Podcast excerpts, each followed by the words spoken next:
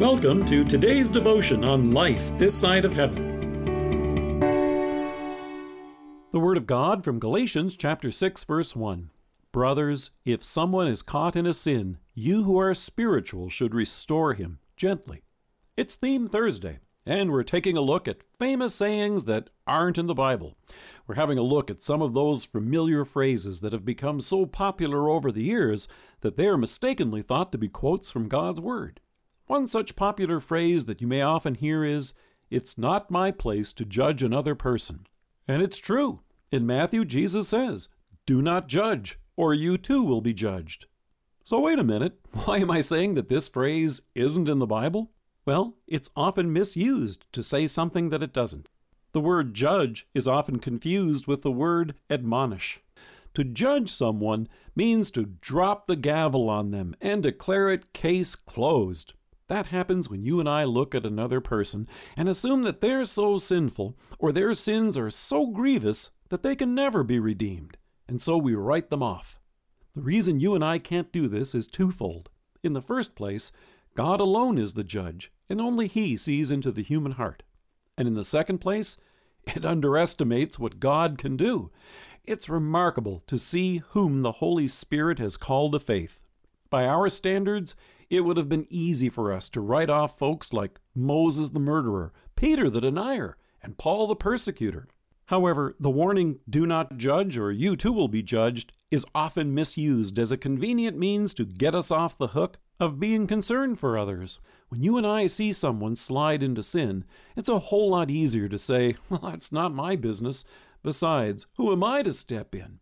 In addition, you and I know that the person we're going to help is going to react defensively. They'll gladly point out that we're sinners too. And of course, they're right. So the devil would like nothing more than for us to drop the matter right there and walk away.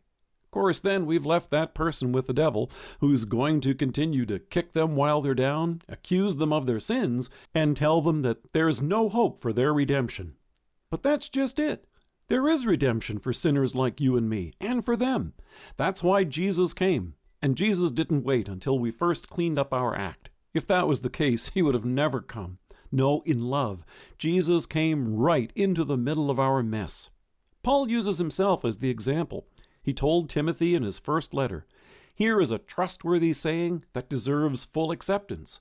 Christ Jesus came into the world to save sinners, of whom I am the worst. Paul had not yet come to faith when Jesus had already given his life for him on the cross. And yet, in Romans, as he points out, but God demonstrates his own love for us in this while we were still sinners, Christ died for us. God was concerned for you and me. He sent his Son for us. And while the men who hammered the nails into his hands were busy reviling him, Jesus prayed for their forgiveness.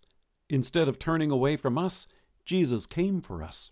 In John's Gospel, he said, For God did not send his Son into the world to condemn the world, but to save the world through him. How wonderful it is to have a Savior who doesn't hold his nose and look the other way when you and I slip and fall headlong into the stench of sin. He sends those around us to call us back to repentance and faith, so in Galatians, Paul reminds us of what a privilege it is then to be sent by God to extend that hand to someone else when they find themselves in the same situation. In love, he writes, Brothers, if someone is caught in a sin, you who are spiritual should restore him gently. Instead of saying, Who am I to judge? and walking away, we can say, Who am I to say no? and reach out a hand. Let us pray. Loving Lord, thank you for the mercy you share with me and which you call me to share with others. Amen. Thank you for joining us. If you're listening to us by podcast or on Alexa, we invite you to browse the resources that are available on our site at lifethissideofheaven.org. God bless you and have a great day.